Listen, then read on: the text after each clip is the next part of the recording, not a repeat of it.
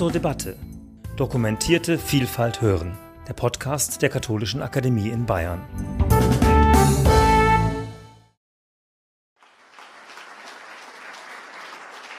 Ja, besten Dank, lieber Herr Höpfinger, Herr Dr. Butte, für die freundliche Begrüßung und vor allem für die Einladung hier auf die Burg Rotenfels, mit der mich in der Tat persönlich sehr vieles verbindet, denn hier hat vor fast 50 Jahren eine entscheidende Veranstaltung der Evangelischen Akademie Bayern stattgefunden, die damals noch ein Frankenreferat hatte zum Thema Hafenlortalsperre. Es war der wenige Kilometer von hier geplant, eine riesige Talsperre im größten Spessartal zu richten, im Hafenlortal.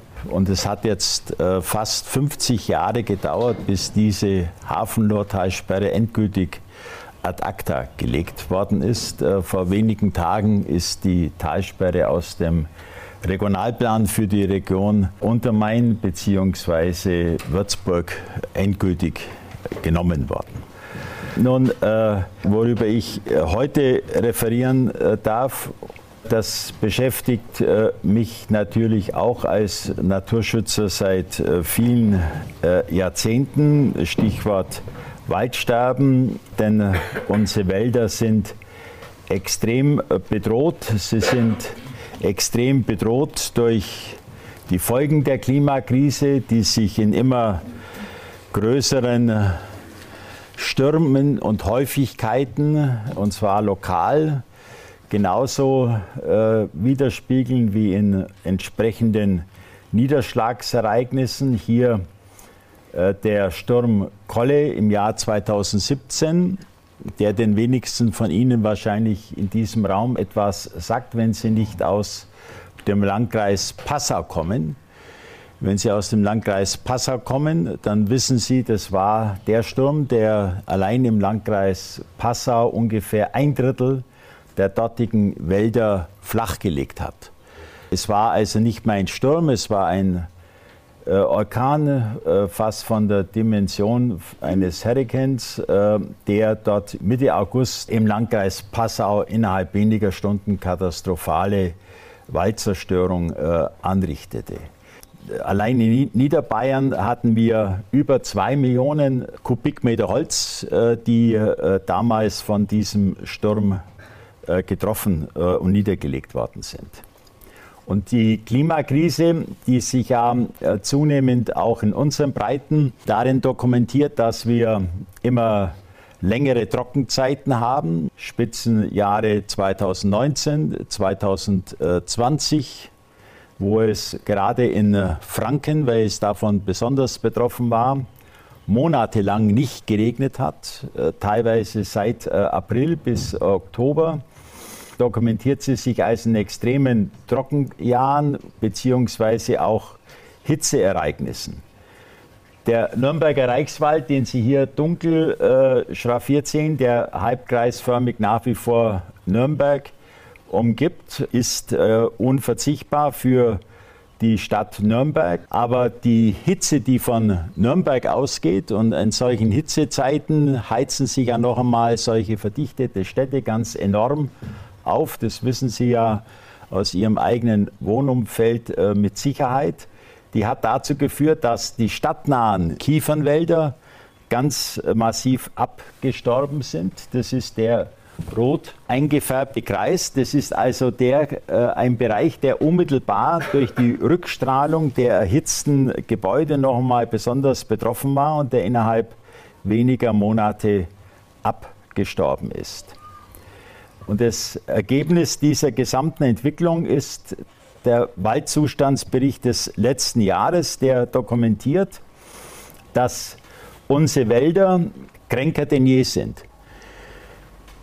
Der Waldzustandsbericht ist äh, nach statistischen Methoden erhoben im Jahre 1984. Wir haben als Bund Naturschutz 1981 die erste Pressefahrt durchgeführt, die ich organisiert und mitgeleitet habe zum Thema Waldsterben mit dem Münchner Forstbotanik-Professor Peter Schütt in der Oberpfalz. Damals wurde dann das, der Begriff Waldsterben zu einem zentralen Begriff. In der Tat, wir hatten riesige Sorgen um unsere Wälder, weil wir die Wälder gekannt haben im tschechischen Teil des Erzgebirges, denn im Gegensatz zur DDR konnte man in die Tschechoslowakei Exkursionen unmittelbar an der Grenze zur DDR durchführen, sich völlig frei bewegen in den dort abgestorbenen Wäldern, die eine Dimension von 100 Kilometer Länge hatten.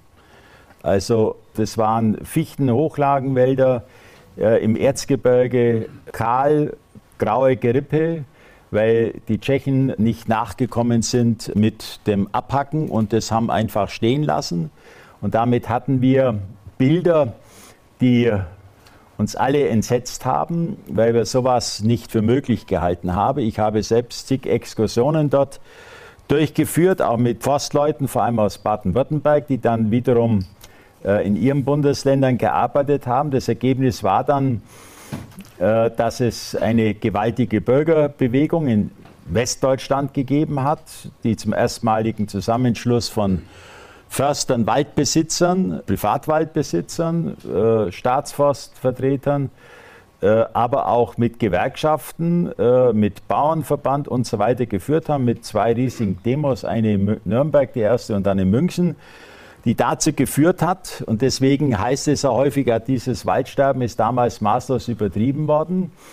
Nun, das Ergebnis dieser damaligen Waldsterbensaktion war, das größte Luftreinhalteprogramm, das jemals in Deutschland und später in Europa durchgeführt wurde, indem nämlich eine Großfeueranlagenverordnung zuerst national, dann europäisch in Kraft gesetzt worden ist, die alle Kraftwerksbetreiber verpflichtet hat, das, was technologisch schon seit Jahrzehnten möglich war, zu entschwefeln und zu entsticken der Kohlekraftwerke, und zwar sowohl Steinkohle wie Braunkohlekraftwerke, wo es immer hieß, es geht nicht, dass die gesetzlich vorgeschrieben worden sind. Und zwar innerhalb von zwei bis drei Jahren.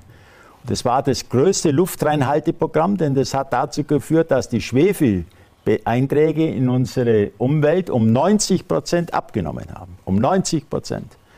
Ergebnis, wenn Sie heute noch Weißtannen in unseren Wäldern sehen, dann sehen Sie häufig dass die Weißtanne, die ja häufig dadurch sich äh, unterscheidet von der Fichte, dass sie sogenannt im Alter eine Storchennestkrone ausbildet, also im Gipfelbereich durch geringeres Höhenwachstum verflacht ne, und so eine Art Storchennest bildet, dass die alle inzwischen oder viele neue Triebe aufgesetzt haben, ein neues Höhenwachstum, weil die Weißtanne am sensibelsten positiv auf die Entschwefelung der Luft reagiert hat. Und die Weißtanne spielt im äh, klimaresistenteren Wald äh, nun eine durchaus ganz zentrale Rolle. Es kam dann zur Einführung schwefelfreies oder schwefelarmes Heizöl, Schweröl bis hin zum Katalysator. Den hätten wir nie durchgesetzt, nie durchgesetzt, ohne die Waldsterbenskampagne, die damals durchgeführt wurde. Es kam dann, weil man gesagt hat, wir brauchen klare Sachen, die einzelnen Aussagen helfen uns nicht weiter. Wie gesagt, zu statistischen Erhebungen, die seit 1984 jetzt durchgeführt werden und die dazu führen, äh, dass wir jetzt inzwischen die schlimmste Situation oder gefährlichste Situation für unsere Wälder haben. Denn fast 80 Prozent unserer Waldbäume sind geschädigt. Geschädigt in den, bei den Waldbäumen spricht man, wenn die Waldbäume nicht mehr ihre volle Blatt- und Nadelmasse haben. Im Regelfall haben sie eine deutliche Schäden, das heißt, sie haben mehr als 25 Prozent ihrer Blattmasse äh, verloren. Das heißt, die Kronen werden immer lichter und äh, es kommt zu entsprechenden vorzeitigen Absterbeerscheinungen, nicht nur bei der Fichte durch Borkenkäfer, das ist ja seit Jahrzehnten äh, bekannt. Der Borkenkäfer, der sich leichter tut bei äh, schon stressgeschädigten Bäumen, letztendlich die endgültig äh, ab, zum Absterben zu bringen, ähm, dass das auch bei der Baumart passiert, die bis dato auch alle Hitzeperioden, auch 1947 mit der größten Klimatrockenheit damals äh, im zweiten Jahr nach dem Zweiten Weltkrieg äh, überstanden haben. Das ist die Kiefer. Äh, und auch die Laubbäume wie Buche,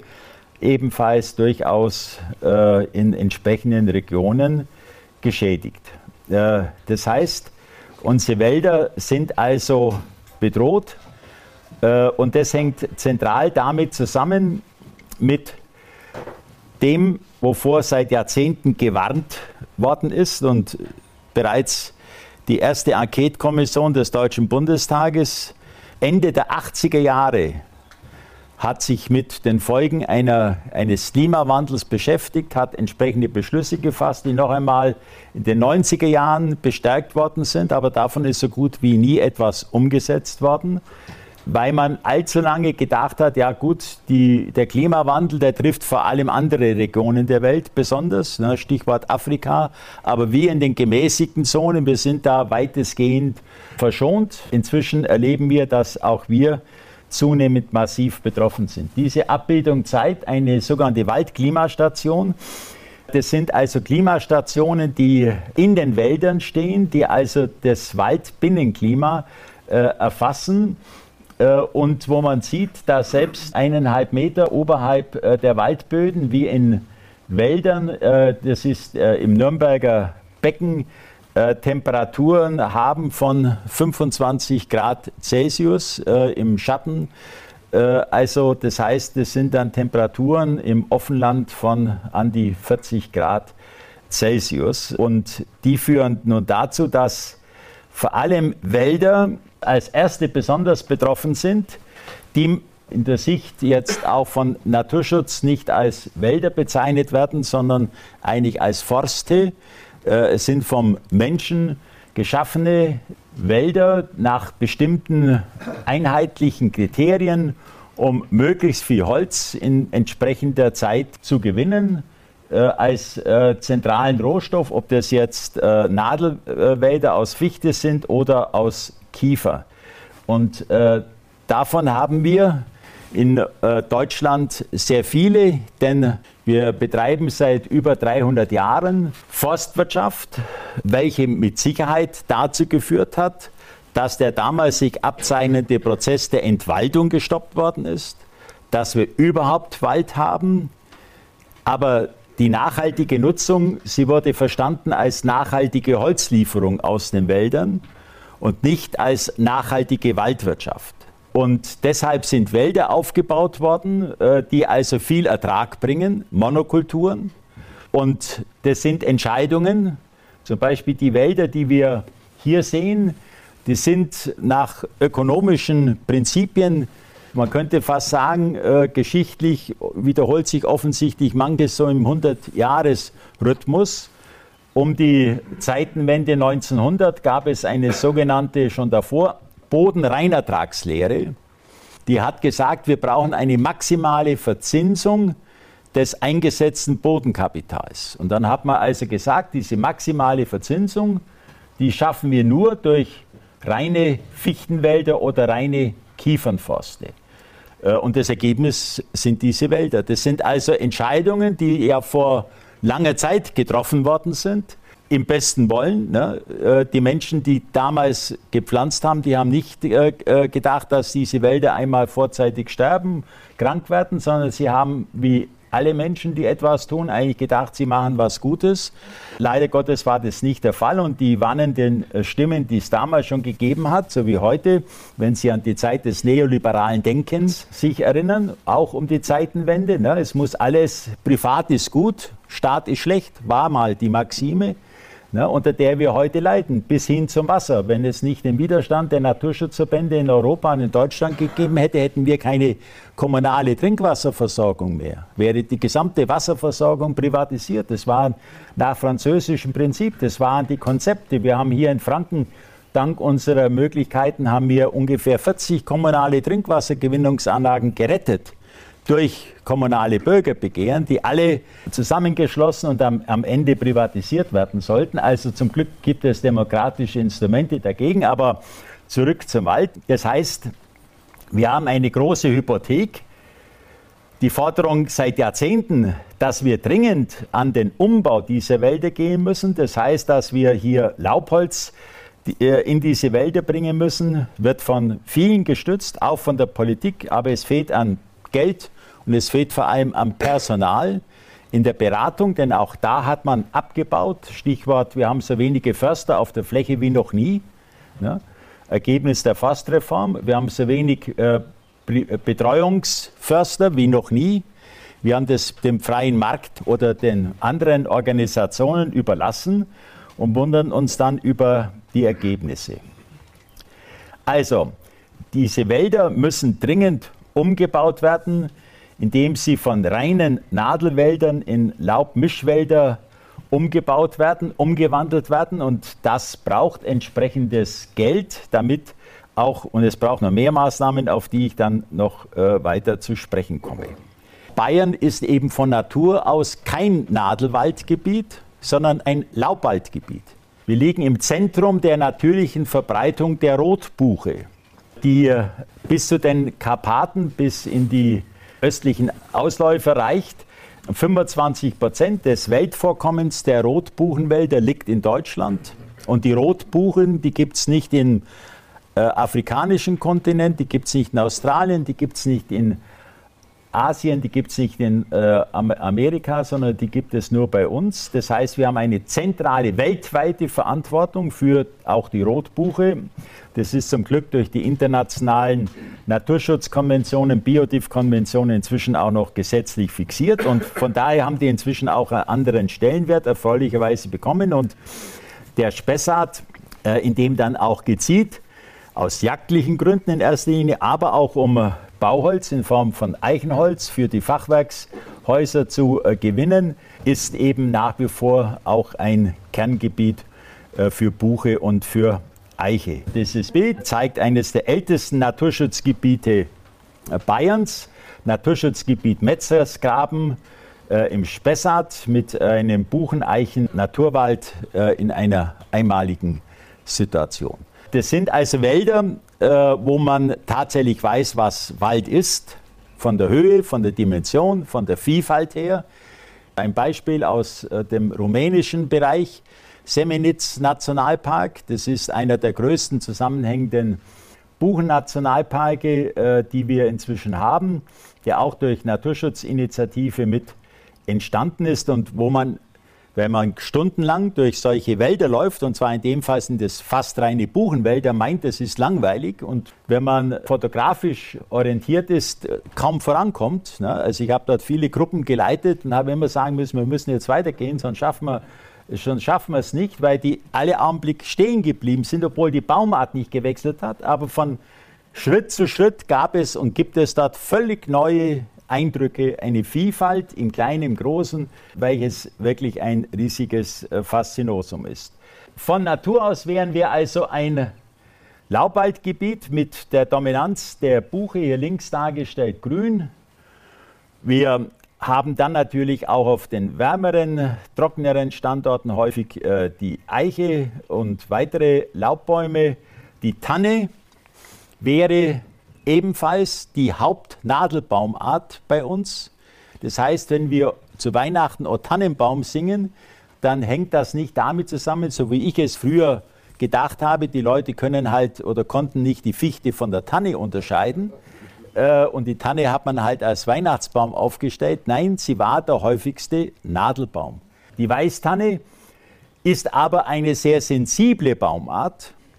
Das heißt, sie ist nicht geeignet, im Gegensatz zur Fichte, für die Anpflanzung auf Freiflächen, weil sie ist extrem frostgefährdet und sie ist sensibel gegenüber dem Verbiss, denn sie hat wunderbar eiweißreiche Knospen, die vor allem von Rehen, äh, die Triebknospen verbissen werden und äh, sie ist damit im Regelfall sehr stark verbissgefährdet durch Rehwild. Und wenn eben dieser Verbiss immer kommt, dann bleibt sie in der Höhe von dem Äser des Rehwilds äh, und das bedeutet, sie wird von anderen Baumarten überwachsen und übersteht diese Phase nicht.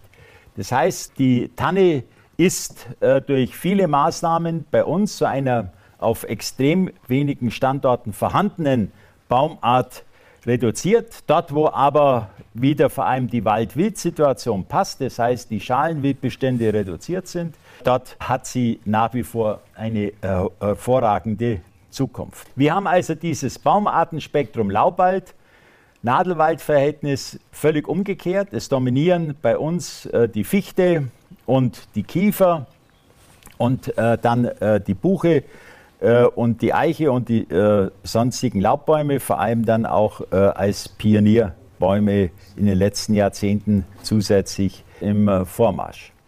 Nun, wenn wir also etwas machen wollen, um klimaresistentere Wälder, müssen wir uns an der Natur orientieren. Das heißt, Konsequenz 1, mehr Laubwälder, als das bisher der Fall ist, ist nicht neu, sagt auch die Forstwirtschaft seit Jahrzehnten. Und es wird auch durchaus äh, an vielen Stellen erfolgreich umgesetzt. Wir haben überall mutmachende äh, Beispiele, aber leider Gottes noch nicht flächig. Wie gesagt, wir haben Hunderttausende von Hektar im Staatswald, aber vor allem auch in unseren Privatwäldern, die dringend umgebaut werden müssen. Nun, Sie kennen vielleicht dieses Bild, dieses berühmte Bild wo unser Ministerpräsident noch offensichtlich eine Koalition mit den Grünen angestrebt hat. Im Moment will er sicherlich von dem Bild weniger wissen. Es war durchaus symbolisch, aber reicht es, Bäume äh, zu umarmen? Nun, die Antwort ist natürlich aus unserer Sicht einfach. Es ist äh, auf alle Fälle nicht falsch, aber mit Sicherheit nicht ausreichend. Denn das Erste, was wir brauchen, wir brauchen also einen wirksamen Klimaschutzmaßnahmen, wir brauchen zweitens auch Maßnahmen in unseren Wäldern. Das heißt, es darf das eine nicht gegen das andere ausgespielt werden, denn eines ist klar, wir befinden uns inzwischen in einem Wettlauf mit der Zeit. Jedes Jahr, in dem wir nicht gehandelt haben, ist ein Jahr, das sich bitter rächt. Bitter rächt.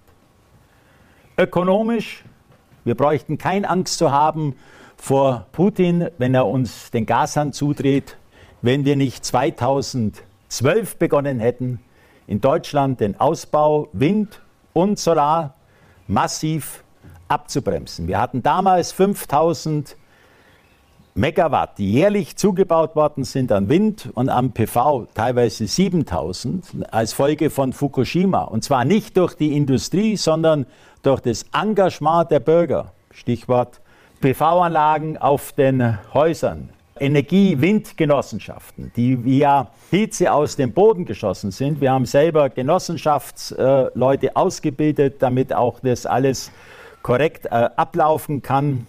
Und dann begann eine große, ich schweife das etwas ab, weiß ich, aber es gehört, glaube ich, dazu, eine große Diffamierungskampagne dieses privaten Bürgerengagements, wie ich es in meinen 50 Jahren Naturschutzengagement noch nie erlebt habe durch eine Vereinigung, die heißt Neue Soziale Marktwirtschaft, wird getragen und finanziert von der baden-württembergischen Metallindustrie. Ich sage immer neue asoziale Marktwirtschaft, denn die hat in Berlin plakatiert, damals 2012, Energiearmut im Hauptbahnhof mit toten Köpfen.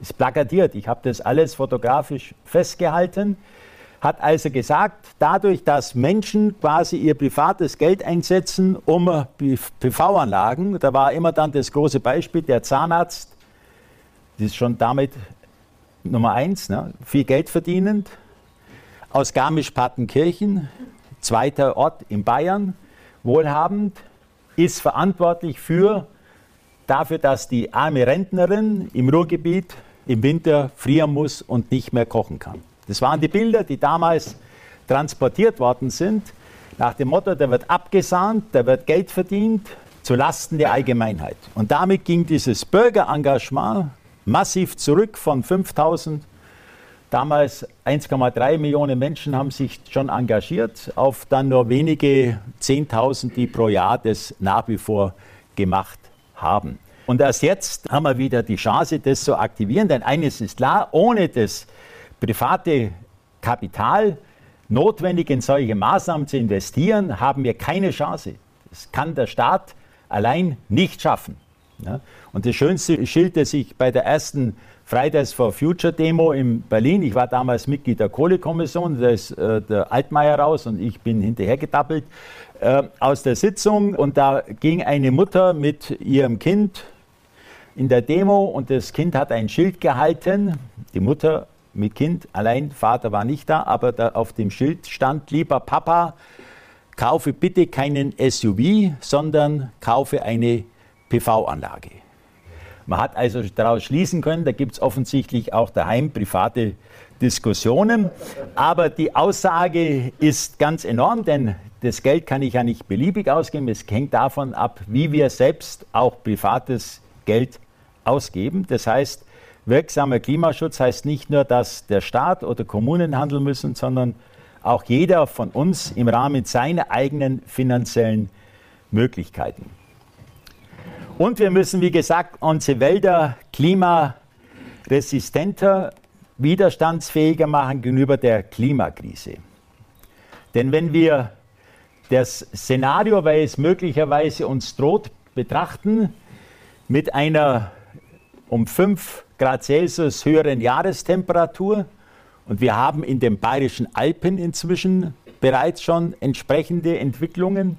Also nicht 2 Grad Celsius, sondern 4 Grad Celsius bis zum Ende des Jahrhunderts. Dann haben wir damit eine entsprechende vergleichbare Situation, wobei es nicht ganz vergleichbar ist, denn wir haben immer noch die Gefahr von Spätfrösten, die in diesen Regionen da nicht äh, so stark vorhanden sind, wie quasi im südlicheren europäischen Raum, wo entsprechende Temperaturen herrschen, die bisher wenigstens uns fremd sind und die dann natürlich dazu führen, dass wir dann Entwicklungen haben. Hier ein Bild aus dem Naturpark Luberon, der nördlich von Marseille liegt, mit der Dominanz von Steineichen und Olivenanbau. Also äh, das heißt, wir haben nicht das Ende der Wälder vor uns, aber das Ende der Wälder, vor allem der Nadelwälder vor uns, so wie wir das bisher gekannt haben. Und deswegen braucht es klare äh, entsprechende Beschlüsse, die ich jetzt hier nicht weiter vortragen brauche, denn die kennen äh, Sie alle. Ich will nur darauf hinweisen, es geht eben nicht nur aber um Ausstieg aus den Fossilen, es geht auch um die Verringerung der Verbräuche. Die energetische Sanierung ist die wichtigste Maßnahme, denn den höchsten Energieverbrauch haben wir im Bereich der Heizung unserer Gebäude. Die energetische Sanierung ist der höchste, die wirkungsvollste Maßnahme, wo also auch der Staat Zuschüsse geben muss, wo es neue Kooperationsmodelle braucht. Und wir brauchen eine Verringerung der Energieverbräuche. Wir könnten die gleiche volkswirtschaftliche Leistung, die wir jetzt erbringen, mit der Hälfte des Einsatzes von Primärenergie erfüllen. Das heißt, wir sind nicht Meister der Energieeffizienz, sondern Meister der Verschwendung.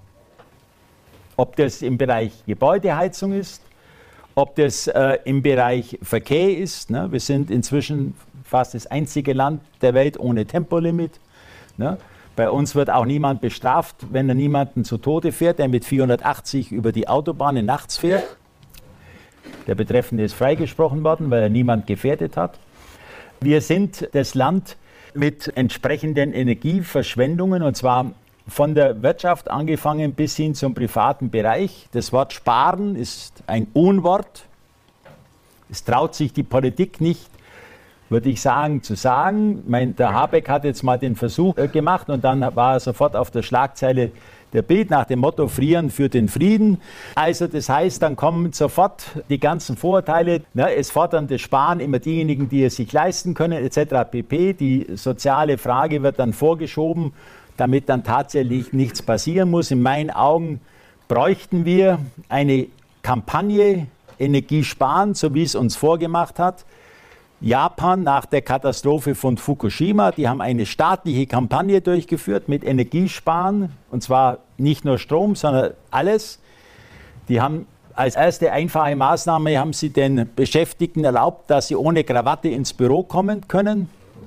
Es hat dazu geführt, dass die entsprechenden äh, Ventilatoren äh, zurückgestellt werden konnten, weil Japan hat den höchsten Stromverbrauch im Sommer äh, und nicht im Winterhalbjahr. Und ich war selbst dort oft und äh, das war phänomenal. Die haben den Energieverbrauch um 25 Prozent reduziert. Allein durch bewussteres Verhalten der Bevölkerung, der Wirtschaft, der Kommunen, der Industrie. Das heißt, da ist durchaus wesentlich mehr möglich, aber es muss eben dann auch tatsächlich auf den Weg gebracht werden. Was aber äh, uns ja heute zusammenführt, ist ja nicht jetzt äh, die Maßnahmen im Klimaschutz allgemein, sondern was heißt es für unsere Wälder?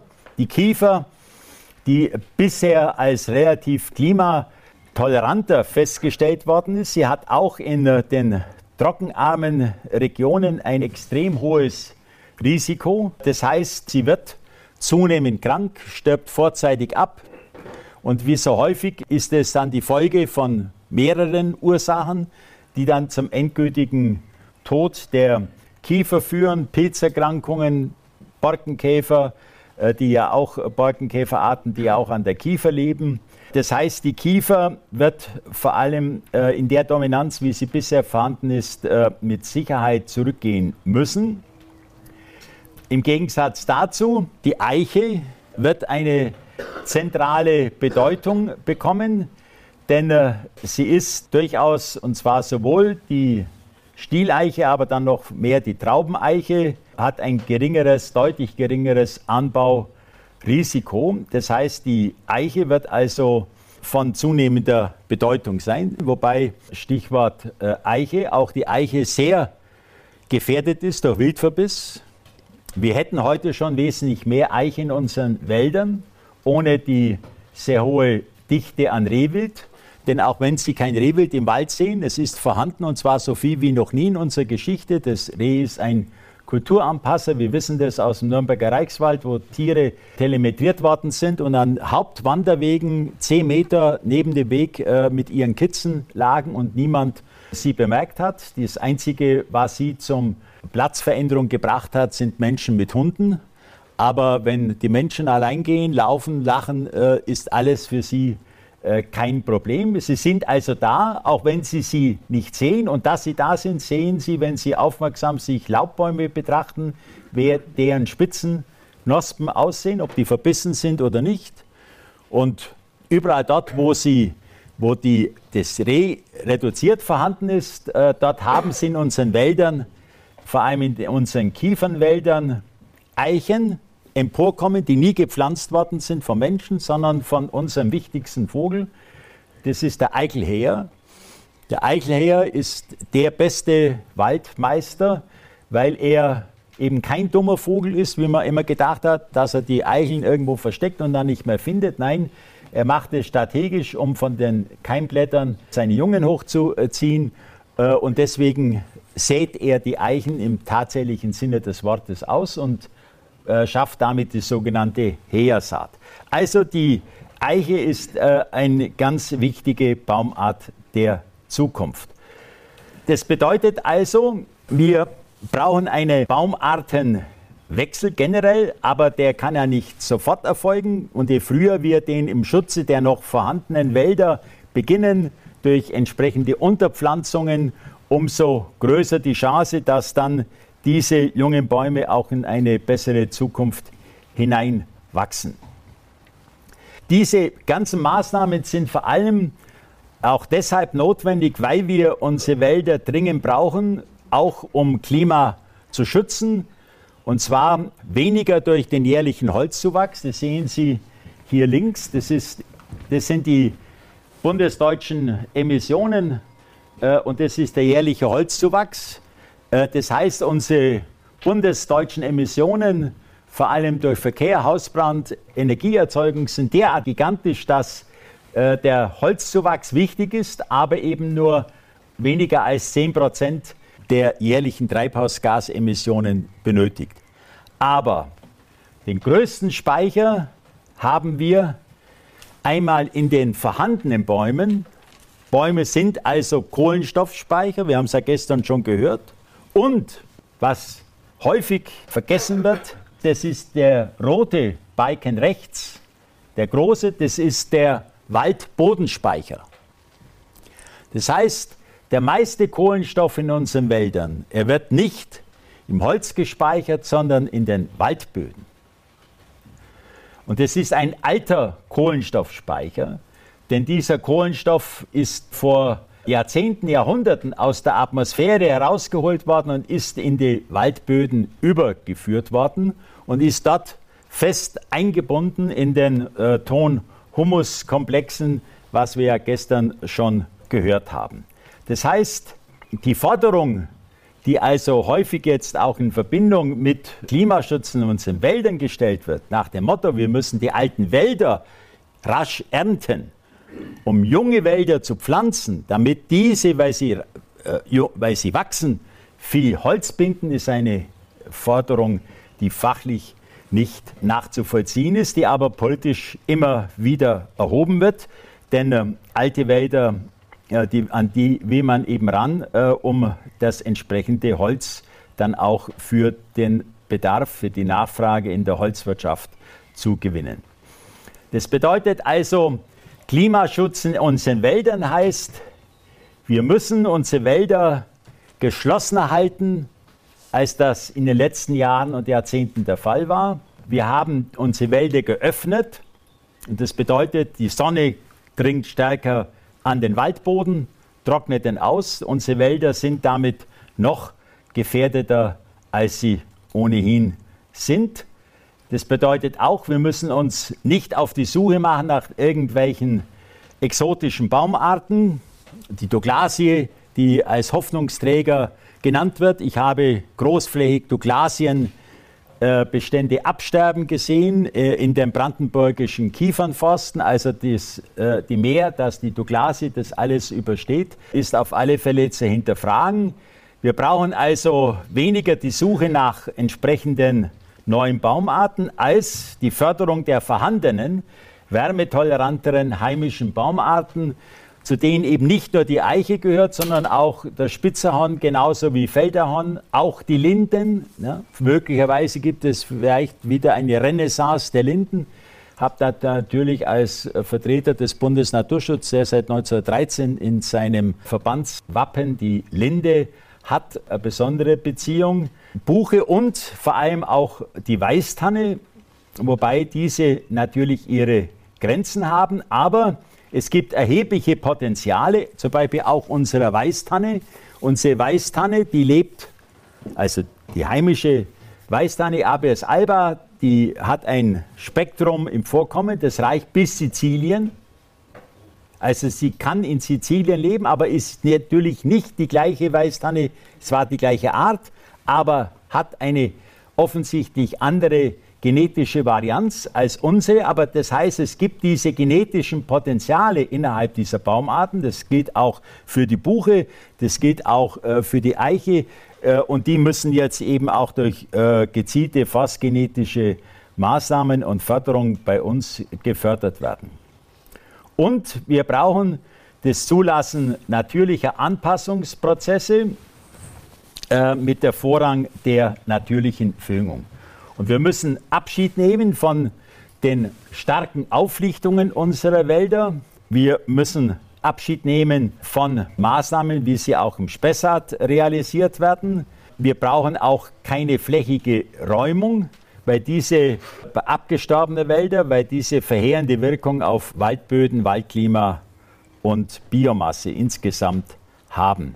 Das bedeutet also, die Wälder, auch die äh, waldbaulichen Maßnahmen müssen angepasst werden, in unseren Augen, an die klimatische, drastische, veränderte Situation.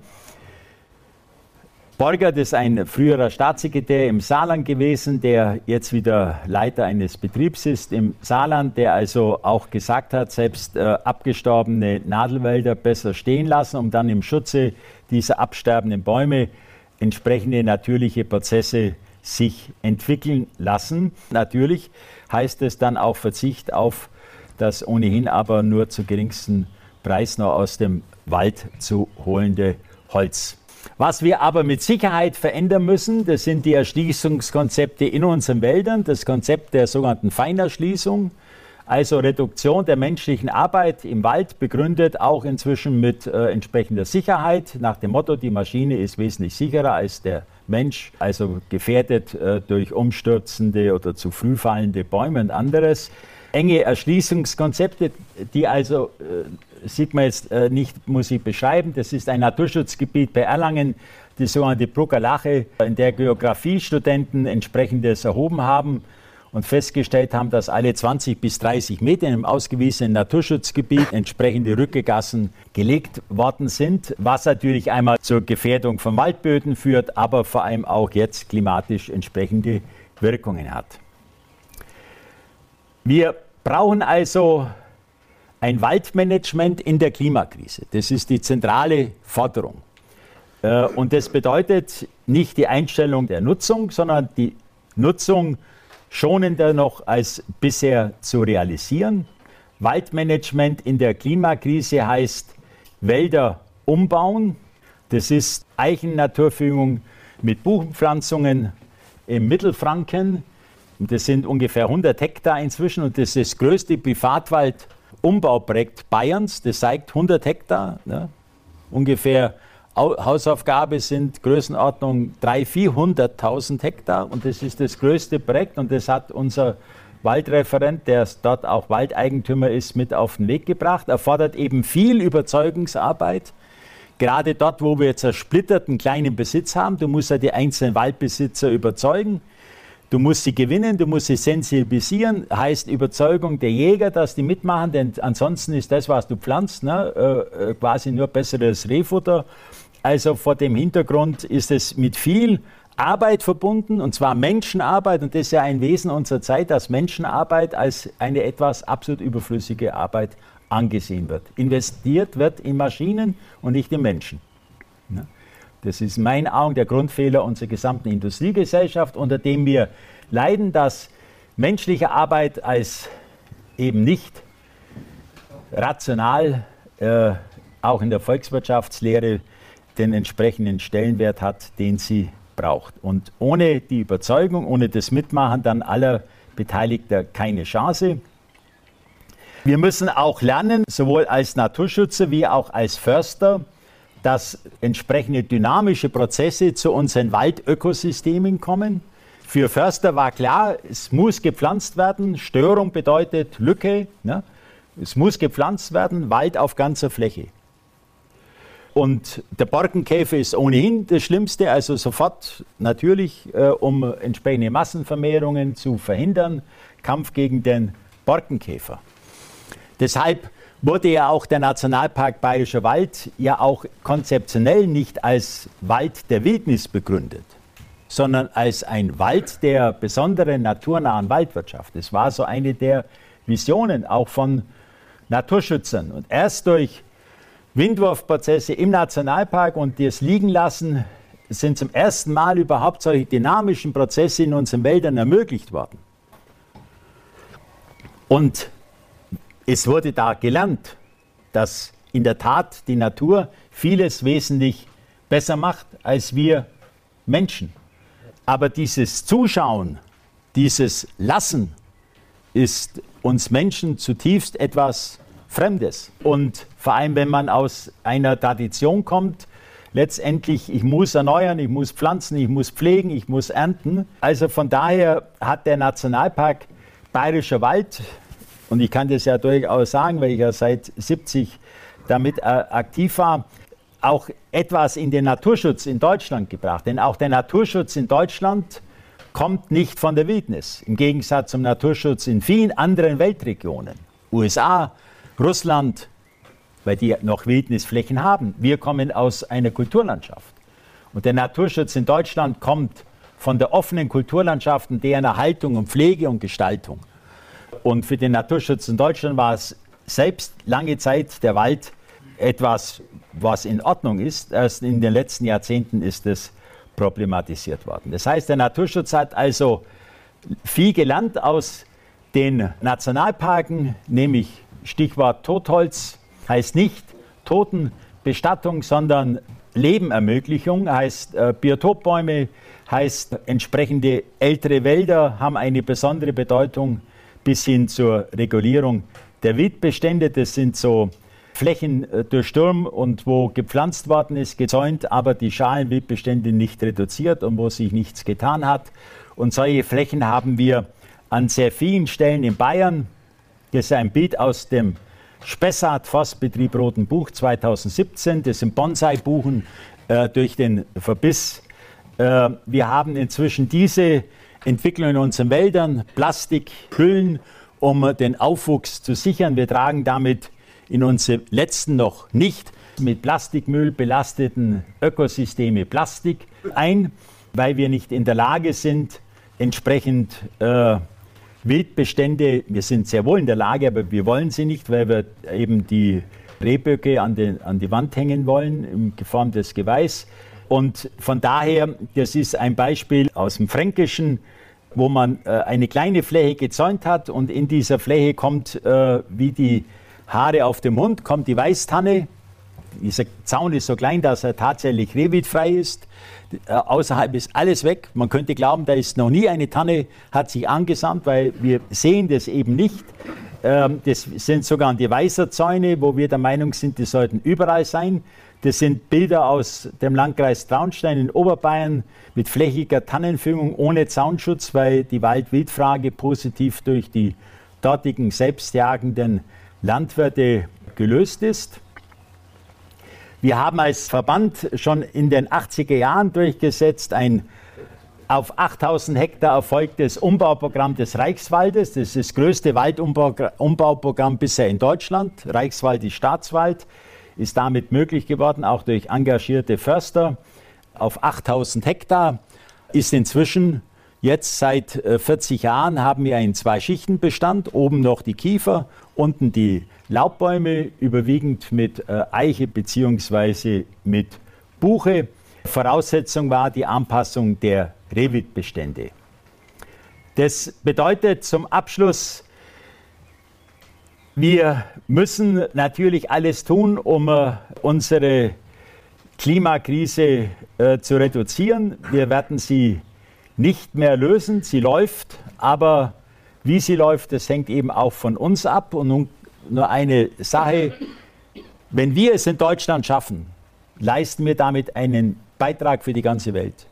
Denn für viele Staaten auf dieser Welt, von Japan bis hin zu anderen Staaten, ist Deutschland Vorbild. Und wenn wir es nicht schaffen, haben wir keine Chance. Nicht, weil wir Deutschen so fähig etc. pp. sind, nein, weil wir einfach nur mal aus welchen Gründen auch immer Vorbild für viele andere sind. Von daher ist unser Wirken doppelt sowohl fürs eigene Land wie auch für die Welt.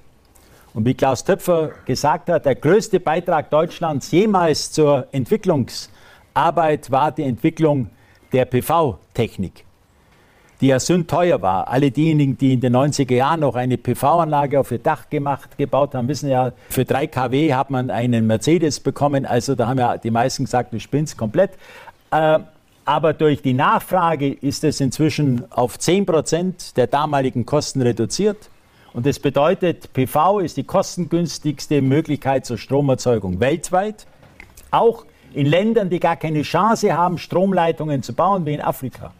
Ist damit der größte Beitrag zur Entwicklungshilfe, weil er nämlich ersetzen ermöglicht, Kochen mit Hilfe von Strom statt mit Holz in Afrika in entferntesten Regionen und damit eine der Ursachen der Waldreduktion deutlich reduziert. Wir brauchen eine, die Erhaltung der heutigen Waldfläche. Also das Argument, die Wälder sterben sowieso, dann können wir sie ja auch schließlich bebauen. Ne?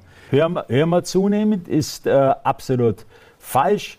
Wir brauchen eine schonendere Waldbehandlung, da werden wir sicherlich auch heute Abend noch mal drüber reden. Wir brauchen Geld, und zwar Milliarden für Waldumbau. Das sind Milliarden, nicht nur für Pflanzen, sondern auch für Personal, um das organisatorisch auf die Reihe zu bringen. Wir müssen endlich flächig den Grundsatz Wald vor Wild lösen. Für mich das Schlimmste, und ich bin seit vielen Jahren Mitglied des obersten Jagdbeirats in Bayern, dass die Waldgebiete, in denen die Wald-Wild-Frage am schlechtesten gelöst ist, nicht Privatwaldgebiete sind sondern es sind die Staatswälder hier im Spessart, die rot sind. Normalerweise wird in Bayern rot nicht geduldet äh, über einige Monate hinweg, aber im Bereich der Jagd sind also seit Jahren rote Gebiete, das heißt überhöhte äh, Wildbestände, überhöhter Verbiss an Eiche, am Buche und das nächste Gebiet ist Garmisch-Partenkirchen. Beides im Eigentum des Freistaates Bayern, nicht bis heute positiv die Entwicklung gelöst. Wir brauchen differenzierte Förderung von Klimaleistungen und wir brauchen natürlich auch die Unterstützung für klimaresiliente Wälder im Bereich Privatwald und für einen Staat, der äh, ja eine große Bedeutung als Waldbesitzer in Bayern hat. Denn ein Drittel des Waldes ist dank unserer Geschichte äh, Staatswald, früherer Königswald, häufig Klosterwald oder Bischofswald, so wie hier, äh, haben wir letztendlich den Vorrang des Gemeinwohls zu beachten. Und wir brauchen als letztes um damit zum Abschluss zu kommen, das Engagement der Menschen für den Wald. Der Wald braucht engagierte Bürger, sowohl als Besitzer wie auch als äh, Besucher, die Rücksicht nehmen, die auch letztendlich wissen, dass welche zentrale Bedeutung die Wälder für uns als einer der am stärksten belastetsten äh, Weltregionen hat äh, durch die Dichte der Bevölkerung, durch die Dichte der Zivilisation, sind Wälder unsere zentrale Ressource wichtiger als Holz für die Ressource Gesundheit und Wohlergehen.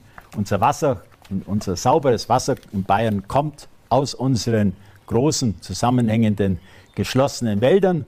Und Wasser wird in Zukunft das wichtigste Lebensmittel sein und wir werden erleben gewaltige Konflikte um die Nutzung der Ressource Wasser, nicht nur weltweit, sondern auch bei uns.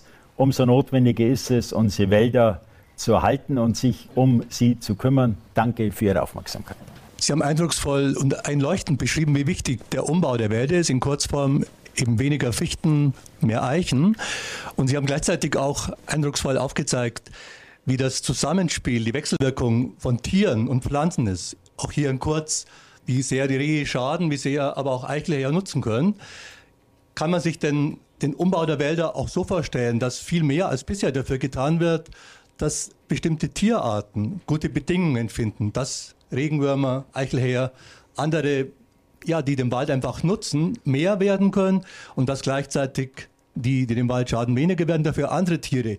Ich sage einfach mal dahin im Wissen, dass es wahrscheinlich nicht überall möglich, Moschus, Ochsen oder wer auch immer den Wald beleben, aber eben Tiere, die den Wald nicht so schädigen, wie es zum Beispiel Rehe tun. Damit kein Missverständnis äh, aufkommt, ne? es geht nicht darum, das Rehwild aus dem Wald. Ne?